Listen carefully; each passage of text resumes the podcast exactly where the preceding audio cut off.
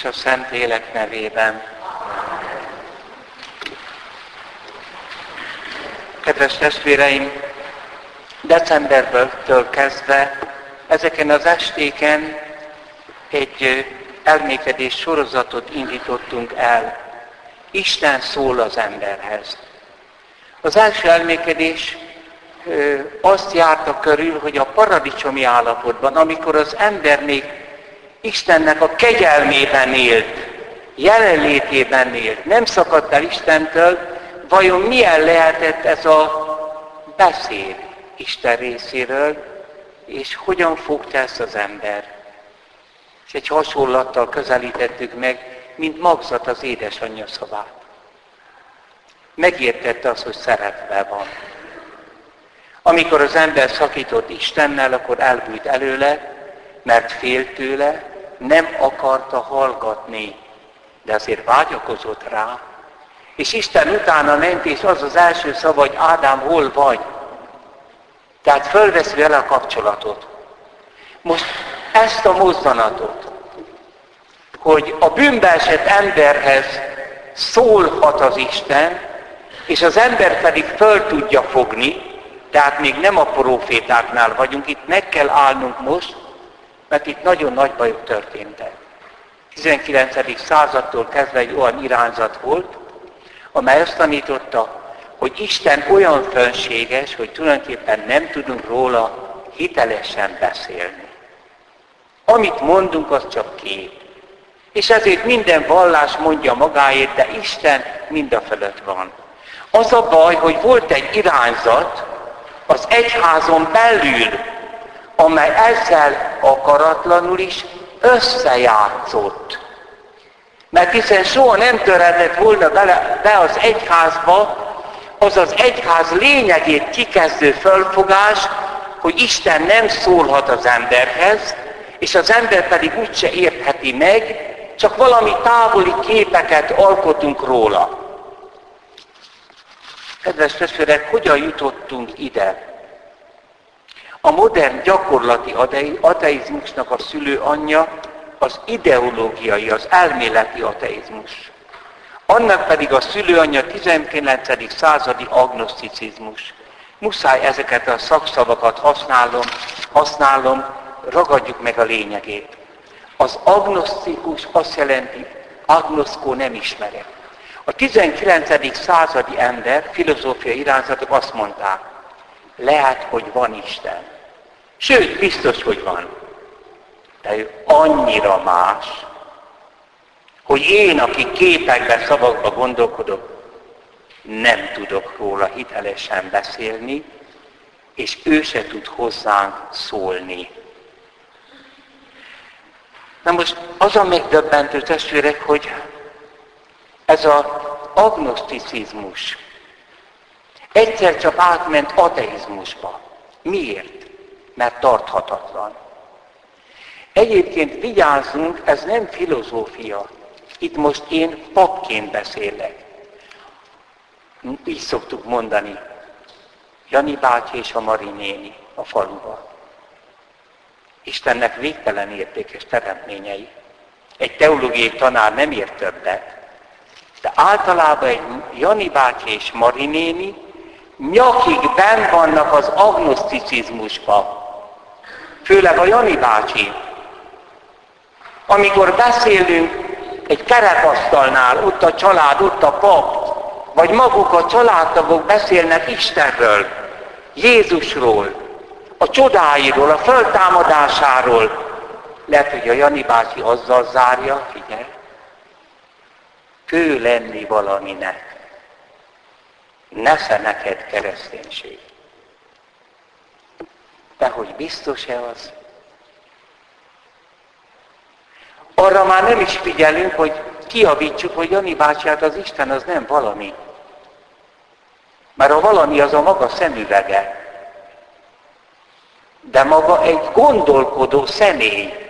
Tehát Isten az csak valaki lehet. Nagyon vigyázzunk az egyszerű embereknek a tudat alatt, a tudatába, a gondolatai mélyén, a romboló európai filozófiai alapok le vannak rakva.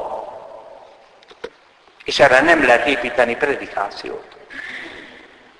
Hogy lett ebből az agnoszticizmusból, hogy biztos, hogy van Isten, vagy mit tudjuk mi, de az ember, aki fogalmakban gondolkodik, képekben, hát Isten az abszolút szabad szellem, mi nem tudjuk őt felfogni, és ő nem tud megnyilatkozni.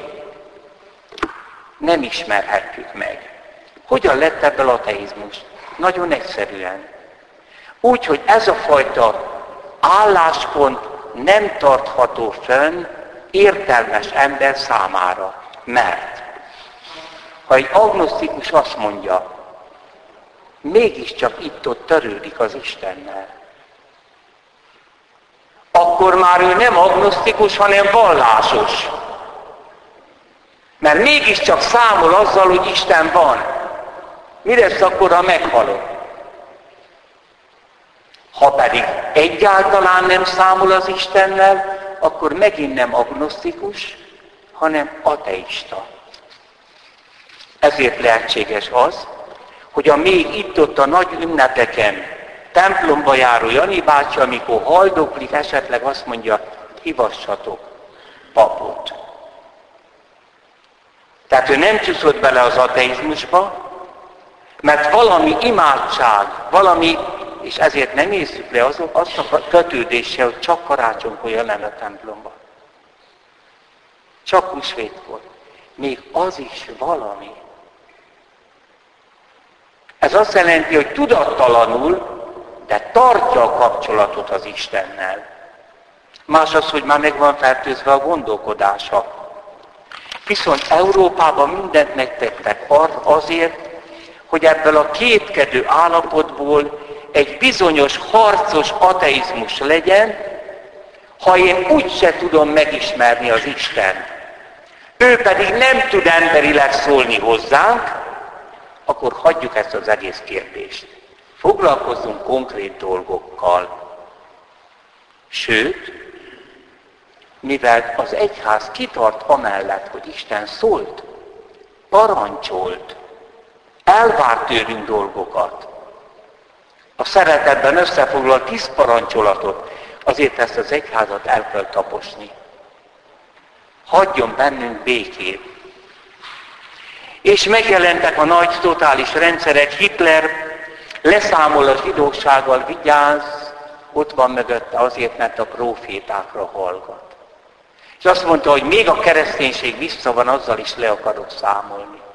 Ugyanakkor csinált egy Istent, miből? A fajból, a német faj, az übermensch, a felsőbbrangú ember, ugyanis Stalin.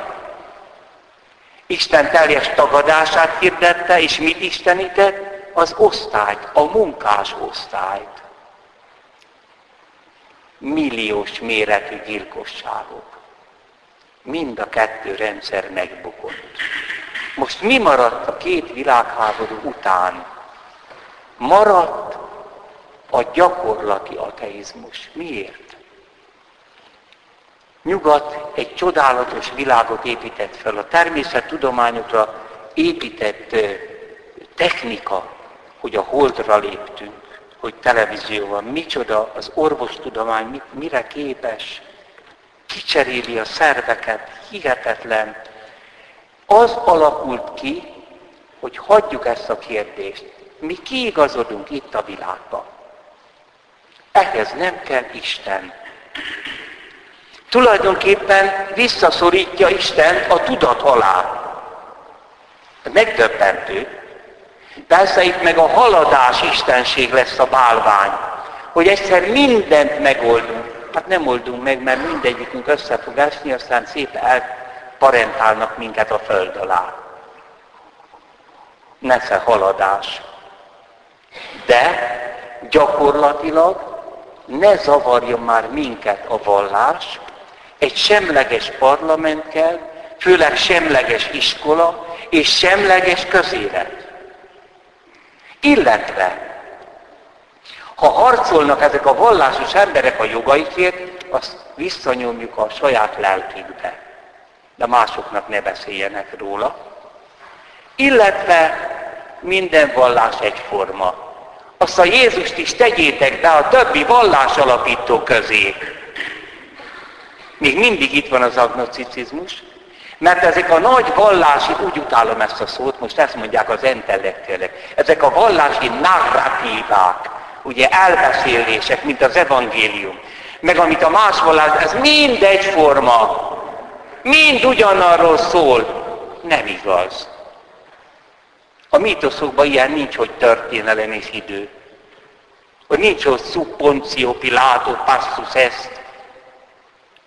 Hogy a Názaret élt, és megölték, és föltámadt.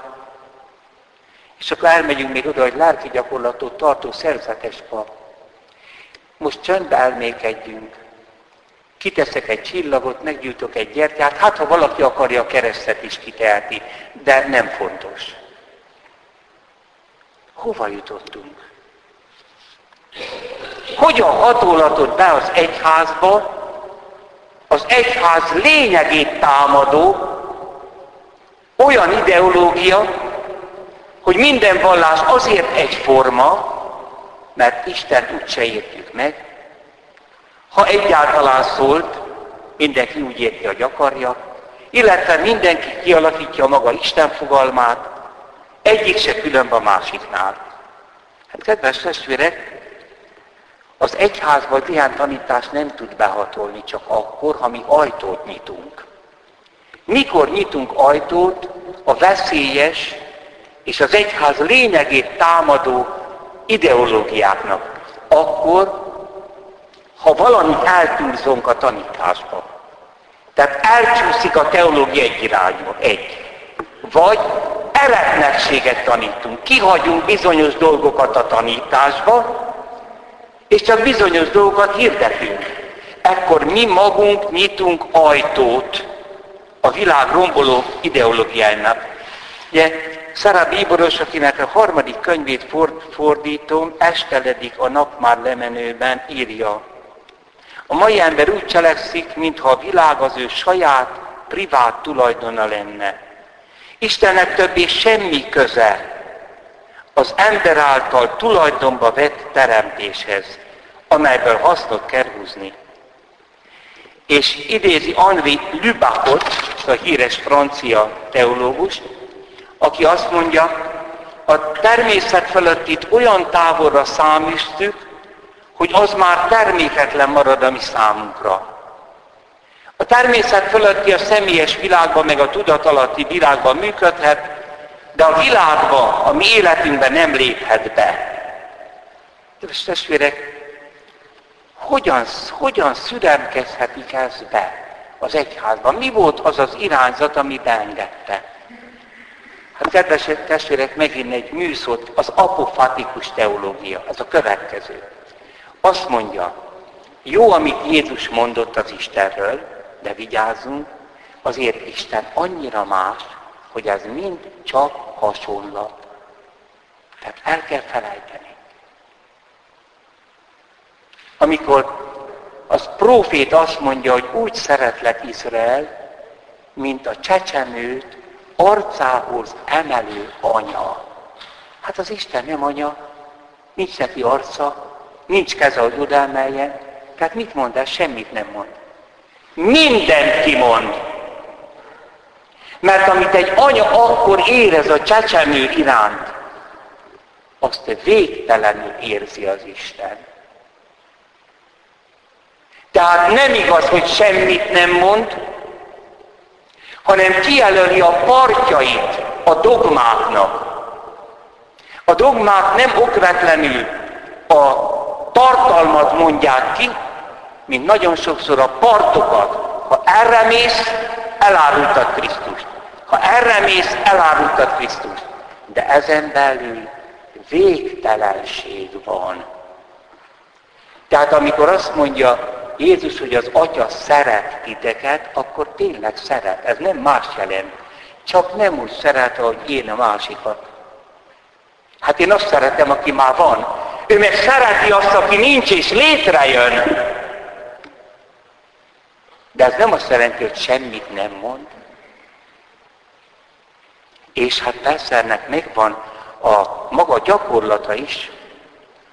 Azzal az ürügyel, hogy a természet fölötti tisztán kell megőrizni, megtiltjuk Istennek, hogy belépjen az életünkbe. Visszautasítjuk a megtestesülést.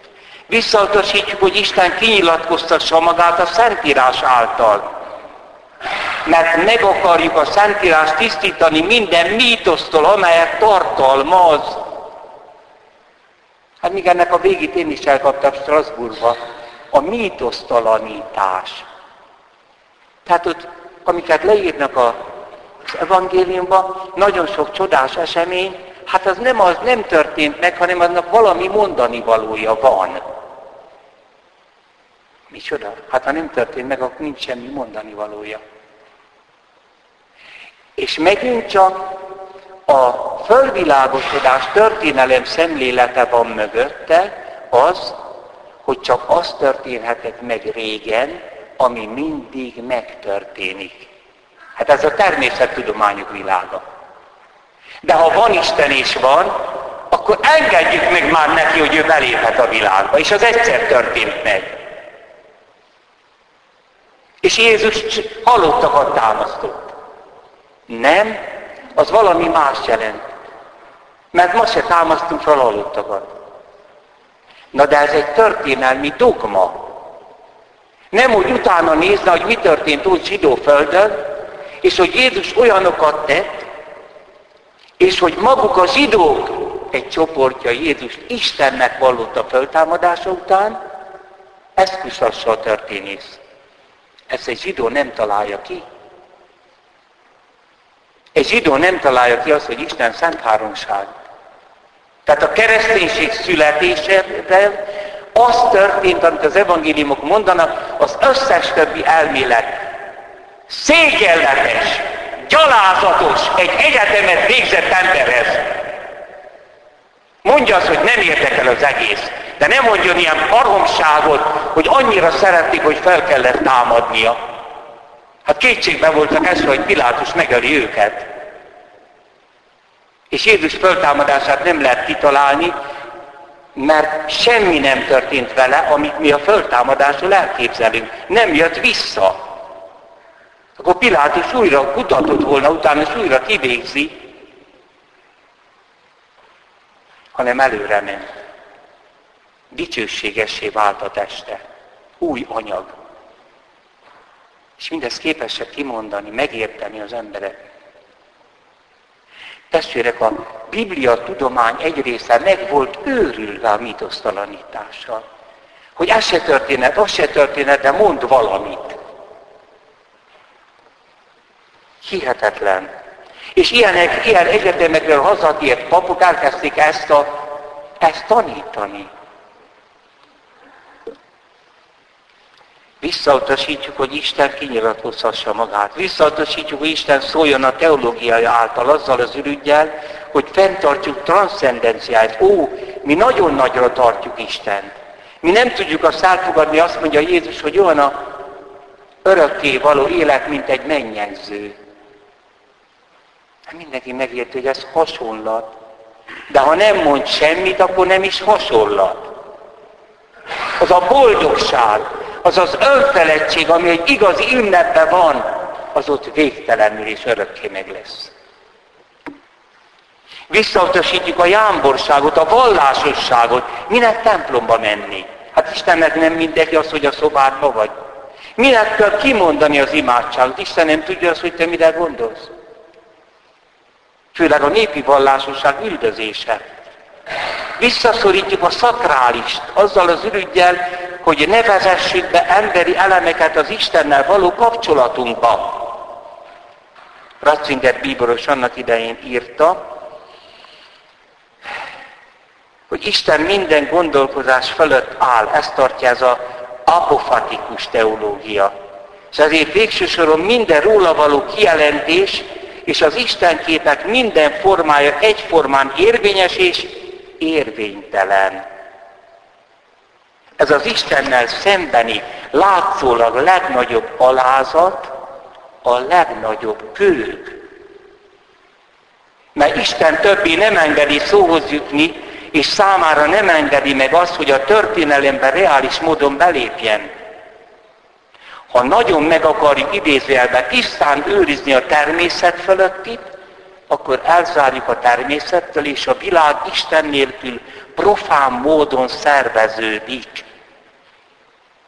És ez tudattalanul összejátszottunk a világ laicizmushoz vezető mozgalmával.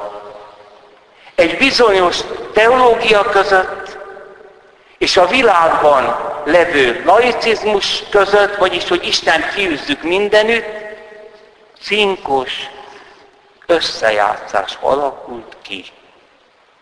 Ezért a nyakkendős professzor teológusok nagyokat tudtak beszélni ateista filozófusokkal, anélkül, hogy megvallották volna hitüket. Hihetetlen. A szakrális magatartás, mondják, a vallásos félelem, a profán és pogány elemek lennének, amelyektől meg kell tisztítani a kereszténységet. A kereszténységből egy Istennel egészen belső kapcsolatot kell kialakítani, olyan, hogy otthon, minden templom, pap nélkül, szentírás nélkül, stb. Én átérzem az Isten. Hihetetlen. Összejátszás volt egy bizonyos teológiai irányzat és a legistentelenebb világi irányzat között. Ezért az egyházon belül kérdésessé lett, hogy Isten valóban értelmesen, tehát érthetően szólt az emberekhez. Maga názereti Jézus nem csak egy a vallási narratívák közül, nem egy a sok vallás alapító. De bocsánat, nem találkoztál-e ezzel naponta? Hogy te templomba jársz, meg ide jössz, meg áldozol. Tehát minden vallás egyforma. Vagyis egy sem mondja ki a lényeget. Naponta találkozok vele. Ugyanakkor, jaj, hosszúra nyúlik, de el kell mondanom. Jobban oda kellene figyelni komoly tudósokra, akik elsősorban nem teológusok, csak az embert ismerik. Viktor E. Frankl, a tudattalan Isten, rossz a könyv címe. Nem az Isten tudattalan, azt akarja mondani, hogy a mai ember a tudat alá szorította az Istennel való kapcsolatát, hogy ne beszéljünk róla. És ez, aki annyi depressziós és annyi lelki beteget kezelt, ez egyszerűen rájön arra, hogy a tudat alá szorított Istenről Isten betegségeket okoz. A rossz teológia és a helytelen hit tesz embereket bolondá. Az embernek van képessége Istenre. Csak három kibicsaklás lehet ebben az észrevételében. Azt mondja, hogy egyes pszichológusok ezt az Istenre való vágyakozást, ami ott él minden embernek a lelkemén, ezt az ösztön én behelyezik. Azt mondják, ez egy olyan ösztön, mint a nemi ösztön. Nem egy valóságos Istenre utalás, nem. Ez az ember értelmességéhez tartozik, és értelmes döntést vált tőle. Aztán a más meg azt mondja, ez egy dilettás teológia, mely így, így beszél. A másik az okkult magyarázat hogy mivel benned van az Isteni, te mindenható vagy. Csak gondolj arra, hogy sok pénzed lesz, meg nem tudom, az lesz. Mindent meg tudsz valósítani. Azt mondja, ez pedig egy pancser filozófia. A harmadik lehetséges kisutlás Jungnál van. A tudattalan vallásosságot az ösztönén behelyezte, ahhoz számította, az általa értelmezett vallásosságban az én nem volt beszámítható. Az én mint egy nem volt benne illetékes. A vallás még mindig nem volt az én felelősségem és döntésem körébe. Még mindig az ösztönémbe volt bezárva. Ugyanakkor ezt írja ez a nagy pszichiáter, Sámuel első könyvében van egy rész, amelyben Sámuel kisfiú korában egy éjszaka Héli főpapal együtt a templomban alszik. Ekkor fölébreszt őt egy hang, amely nevén szólítja. Sámuel, Sámuel. Sámuel fel kell, oda megy az öreg paphoz, hogy megkérdezze, mit kíván tőle. A főpap azonban egyáltalán nem hívta, és ráparancsol, hogy feküdjön vissza aludni. Ugyanez még kétszer megismétlődik, és a főpap csak harmadszorra utasítja a kisfiút, hogyha legközelebb a nevén szólítja, akkor álljon fel és mondja, szólj Uram, mert hallja a te szolgád. Tehát, írja ez a pszichiáter, még a profétai is félreismerte kisfiú korában a transzcendesből, tehát a világon kívülről hangzó hívást. Akkor egy hétköznapi embernek miért kellene képesnek lennie, hogy a lelkiismeretéből szóló hangot minden további nélkül felismerje, ha ebben nem segítik. És nem segítik. Hanem azt mondják neki, ezért haragszom Freud úr filozófiására, hogy a lelkiismeretben szóló hang az a te tudattalani fölbefegésed, az nem valakinek a hangja. És erre azt mondja Viktor Frank, de valakinek a hangja, kívülről jön hang, kívülről jött hang, mert állásfoglalása kényszerít. Mégpedig értelemmel meggondolt állásfoglalásra. Fantasztikus, amit ír. Azt mondja, a nem hívő ember túl korán áll meg útkeresése közben, ha nem lép túl, nem kérdez túl a lelkiismereti hangon, hogy honnan az, kié. Olyan ez, mintha még csak egy előcsúcshoz érkezett volna, de miért nem megy tovább? Azért, mert nem akarja elveszteni a lábbal alól a szilárd talajt. Mert a tulajdonképpeni csúcs számára nem látható, köd borítja, és ebbe a ködbe, ebbe a bizonytalanságba már nem merészkedik bele. Erre csak a hívő ember vállalkozhat, de a vállalkozása értelmes, gyógyul tőle. Testvérek, ez egy természettudós, ez egy gyakorló orvos, ez nem prédikáló pap. Hát miért nem figyelünk oda?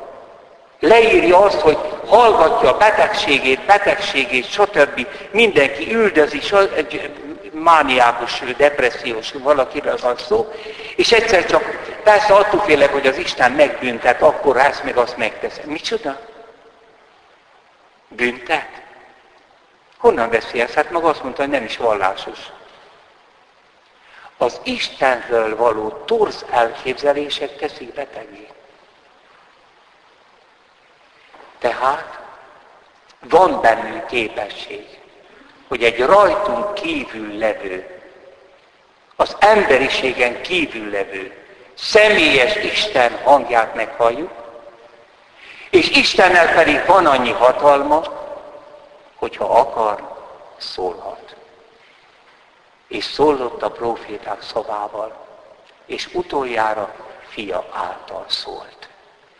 Kedves testvérek, nem lesz mindegyik elmékedésem, bocsánat, ilyen untató, de gondoljunk bele. Az emberi alapokat roncsolták úgy tönkre, és ezt a roncsolt ideológiát nyomják be az emberek fejébe naponta, na most erre nem lehet építeni a mi hitünket. Ugyanakkor nagy öröm, hogy egyáltalán nem egy hívő keresztény, nem egy pap, nem egy teológus, bizonyítva látja, hogy az emberben van egy képesség, amely kívülről jövő, nem embertől való, határozott, döntést váró utasítást ad. A lelkiismereten keresztül, és ez úgy nevezzük őt, Isten. Amen.